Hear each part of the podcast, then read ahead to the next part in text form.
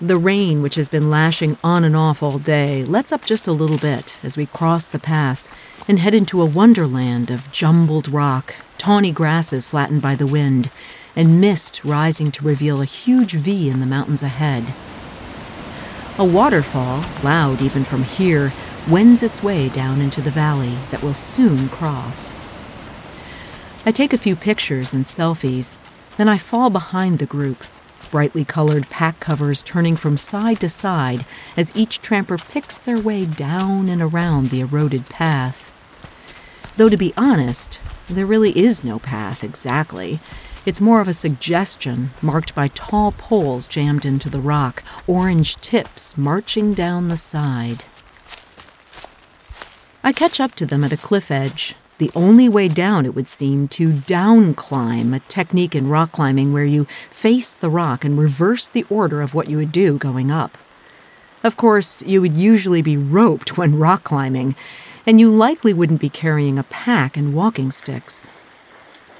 The others are already down below, and so I know it's doable. But the rock is slippery, and my hands are cold, even in gloves. I hesitate, knowing one slip and this trip is over, or even I might be over.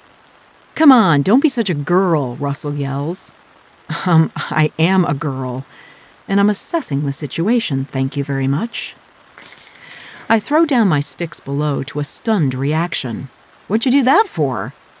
So I can use my hands.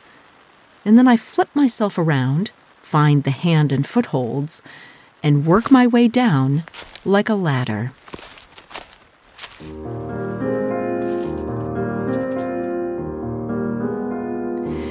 You're listening to The P-Rag, Unfiltered Adventures of the Blissful Hiker. I'm Alison Young, the Blissful Hiker, sometime professional flutist, sometime voice artist, and full-time pedestrian. Like the small backpacking essential of the same name, the P Rag shares the unglamorous but vital truth about empowerment as badass people who really don't need permission to blaze our own trails in this journey we call life. Thanks so much to Leki Trekking Poles for supporting the P Rag podcast. If you want to be a blissful hiker, Leki should be in your hands. Also, Balega, makers of the best blister resist, non slouching, foot massaging socks for the long haul. I've been sharing my walk of New Zealand's Te Araroa on the P Rag. I'm on day 84 and well into the South Island. This section is called Nelson Lakes National Park and takes me over three days from St. Arnaud to Boyle Village. Starting was a bit of a drama when the weather forecasted rain squalls and severe gale. But I was encouraged by the experts at the Department of Conservation to just keep moving because rather than a real storm with heavy downpours or snow, this was actually manageable, at least in theory. I climbed easily yesterday over Traverse Saddle, but was practically blown over by the wind, and then I wiped out on mud coming down and bent my trekking pole, which seems so far to be usable. The trail is smarter than the one who walks on it. Sunny skies yesterday are now gray, and rain spatters the window as we all begin to stir at Blue Lake Hut. I look outside, and the mountains are hidden in mist, though the wind seems to have stilled. I mean, that could just be because we're tucked into a hollow. I walk over to Russell, still nestled in his upper bunk. Why are you shaking your head? We're going, he says. But I'm skeptical, telling him I'll head to the long drop or the outhouse and check the weather on my GPS first. It's wet, but it's not quite as bad as it looks. The forecast gives no report on wind. It's kind of odd, with 110 kilometers per hour expected, and it shows that rain chances are decreasing throughout the day. I wonder if the forecast is for the mountain or for the valley. The part that we're going to be going down? Yeah, 100 or 200 meters. We're all up by now making breakfast and packing. One strange couple of American and South African placed themselves right by my bunk in such a way that I can't pack. They talk about the pass and camping near it, but they seem kind of flaky. I just want to get over the pass. There's no need to stay up there. Our group is definitely not flaky. Rain, wind, no matter. We are determined. Russell's already dressed, including his wool cap and tramping boots. And I suggest we consider not just going for the sake of going, but to actually see the views. To which Russell points out, well, it's clearing. A little. Ish. We all sit around the long table with benches Kachka, Kuba, Tomasz, Alessio, Russell, Will, and me, talking nervously before finally deciding to leave at 8:30 a.m. And once the decision is made and I cram in more calories and water and chuck on even more layers, it starts to bucket down rain. Not the most helpful sign, but the momentum is moving forward. Russell says we should all stick together and watch out for one another. He makes Will the trip leader, even though Will is still waffling on whether to come with us. But Will is also swept into the momentum. Seven trampers in full rain gear heading uphill on the dam below Lake Constance. And just like that, the rain stops and the views open up. Stunning, huge, like a painting, and actually even more beautiful under swirling mist. There's maybe a football field of cruising before we hit a wall of scree, an orange pole marker far away at the top. So up we go, ignoring the fact that this climb gains us no altitude, as we'll have to come right back down slippery, ball bearing, trip hazard pebbles to a rocky beach. The only other choice to get around is to swim, or maybe a boat. The wind pushes me sideways, gusting around my ears. I can hardly breathe from the climb or the wind pressing at my mouth. Lake Constance is aqua with sharp cliffs holding it in place, light green and pale, eroding avalanche trails of scree. Tiny bits of snow hold fast on seams, and I can't imagine staying longer than to take a picture or two. The path is steep back down the other side of the moraine, but up ahead I see the river's source and the tiny pass slightly higher than where we're standing. We reach the headwaters fed by dozens of waterfalls and walk through thick and wet grass, jumping from rock to rock over rapids, back a few steps up the valley for seemingly no reason, then finally hanging a left and cracking straight up. It's not always on rocks, thankfully, but it's on dirt steps carved out by thousands of boots. Alessio and Tom fly right up, but I'm right behind them. Up is definitely my forte. I have mountain goat in my genes. Of course, the wind picks up and it begins to drizzle as we hunker behind a rock for a few sips of water before the final push. I begin to shiver and I need to move, so Tom joins me for the last push. That lovely tall Czech athlete hangs back and says, Go on, letting me get to the top first. Does that ever feel good? The tiny pass is all mine, looking down the other side to more glorious mountains. We stay just a moment in the wind for a few pictures of triumph, then head right down an easy-ish trail at first that turns to slanty rock and scrambling. I take far too many selfies, so I lag a bit behind and everyone is under the mini rock climb. Kachka goes front first, not bothered by her sticks or backpack pushing her forward. But I climb down like a ladder, unwieldy with my pack, but eventually arriving at even more tricky footwork over rock, scree, mud, bush hidden holes, and bubbling streams. The Waiau Uwha River takes a sharp turn into the valley, cutting a jagged canyon with huge rushing waterfalls into crystal clear water. Now the group breaks up as we get closer to the hut, but there are still a few avalanche fields to cross as well as rivers. Alessio and Will jump them, but I don't trust my footing, so I plunge right in. It's cold and fast as I move slowly like a giant animal with my sticks.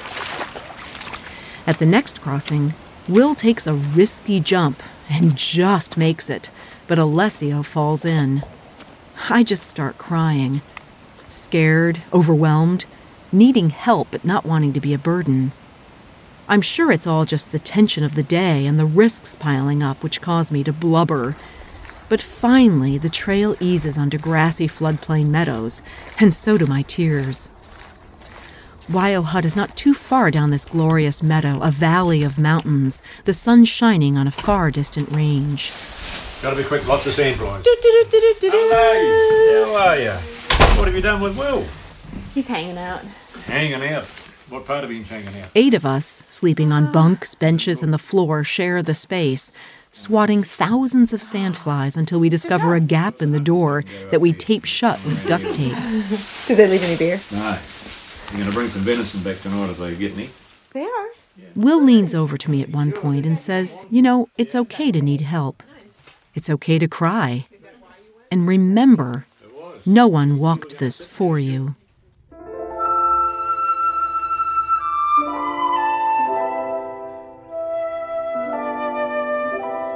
You're listening to The P Rag, unfiltered adventures of the blissful hiker. Through sharing my stories of walking long distance trails as a solo, middle aged female hiker, I want to empower you to learn to hike your own hike too. You can always subscribe to the P Rag wherever you get your podcasts. And if you're listening on Apple, please leave a review and a rating. That helps others discover the podcast. This time, I'm awakened by Kuba's alarm. Usually it's just the sunrise that gets me up, but last night there was a full moon that shined brightly once it cleared the mountains. I even slipped out of my bunk to see its light illuminate this stunning valley of straw colored grass and towering peaks. I pack and leave as usual alone with a quick goodbye. I'm going to miss Will, who won't walk as far as me today, and Russell, too a retired sparker from Palmy, translation electrician from Palmerston North. He does have a tendency to tease relentlessly, quick with the cutting remarks. I got to admit, it is a bit much for me. But he also hands out compliments, mentioning that yesterday will take an entire chapter in the book he's writing for his grandchildren. It was indeed a great day. He also tells me that Everyone was scared on that one tricky down climb on the cliff. They just don't talk about it all that much. He admits even he was petrified, saying that he'd wish he'd thrown his sticks over the cliff just like I did. I'm always surprised that others feel like I do afraid, nervous, insecure, and vulnerable. I think I'm far too hard on myself sometimes, and I'm definitely a loudmouth and let everyone know how I feel. Yesterday, Will and I spoke about friendship and the competing needs to be alone and to be together. I did come alone to hike, but the theme running through this entire adventure is the need to fit in, to belong, and to be cared for. What amazes me is how people come in and out of my story they appear just when they're needed. I don't really know if I'll ever see Will again, as he'll head back to Australia soon. And Russell is purposely slowing down so he can meet his wife in a few days, so we likely won't walk together on this trail. But they both touched me deeply, and they helped me too. But just as I feel warm and fuzzy, Russell mimics my singing, Oh, What a Beautiful Morning, changing the last line to Alison's going away. well, the trail takes me on, a small jog through forest before cruising on the wide meadow next to the river. Grasses in vermilion and saffron dance in the gusts. Purple, pink, white, and yellow flowers dot the fields. The sky is clear with clouds resting on the peaks. On the North Island, I had an intimate relationship with mud. On the South, it's water, with streams and rivers up to my knees crossed all day long. There's just no way to stay dry on the South Island. And right around the time that the sun peaks over the mountains, I cross 2,000 kilometers walked. That's just a thousand to go. A man approaches me on horseback telling me they're bringing in wild horses up the valley and preparing to sell them. So we're going to need to hide in the bush as they pass, bush which consists of thorny trees way off the trail. As I hunker down, I eat some meat, then nuts, sip a little bit of water, but after about 45 minutes of waiting, I get impatient and I decide to just start walking, thinking I can simply leap into the bush should they come stampeding around the corner. Well, that's not going to be that simple, as the ground is lumpy with rocks, hidden holes, and spiky plants. And just then, the horses come. 21 beautiful chestnut animals, black manes flying as they run in a pack. But they're far, far away, about a mile away, on the other side of the river. Well, I guess it's all clear to hike, and I march on in this lovely valley, a few small side channels leading to snow capped mountains. The others catch me up, Kuba finding the gloves I left behind, much better than the pink dishwashing gloves they used in rain. Will is far behind, having asked to walk alone. He shares a book that he's reading that explores the idea of being called to adventure. It's certainly true for me, this need to get out of my life briefly and see if I have it in me to walk a long trail. Will tells me that we need to make decisions with compassion for ourselves, but also for others that we might hurt when needing to take care of ourselves. I ponder this on the long walk to the first hut how I do what's right for me and still act with grace and compassion. I've often been called selfish and uncompromising. I wonder if understanding why people would say that while holding on to my convictions is even possible. At Anne Hut, the group assembles for lunch with a spectacular view. We laugh about the annoying, dreadlocked Canadian heading north who joined us last night and acted like he owned the hut. Russell says he's a man used to getting his way. And I begin to realize that Russell might not like assertive people very much. I move on slowly to the next hut, and Alessio passes me, asking if I'm going to be okay. He's sincere, and he even asks twice.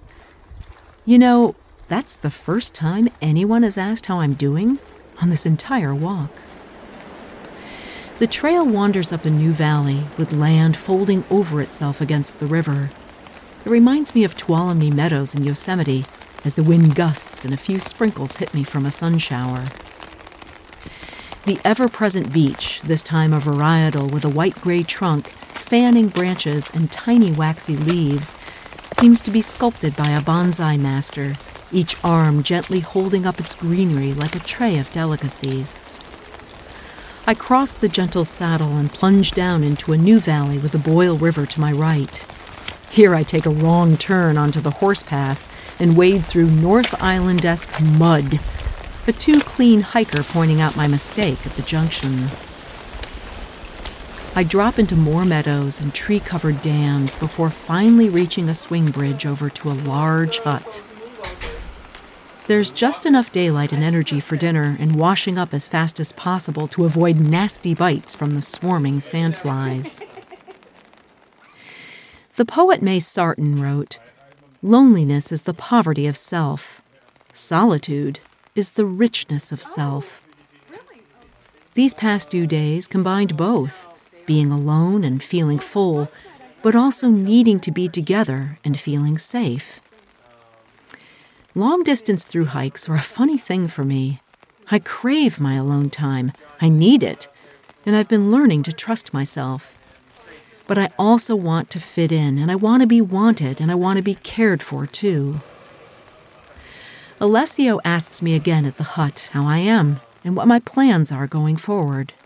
I'm surprised he seems truly interested. And I'm glad because tomorrow the trail takes us into Canterbury, famous for its river crossings that can be extremely dangerous. Perhaps I won't have to try it on my own.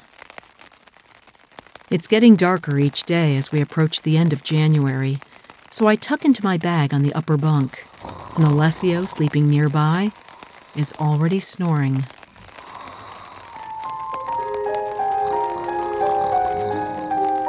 You can subscribe, rate, and review the PRAG at Apple Podcasts.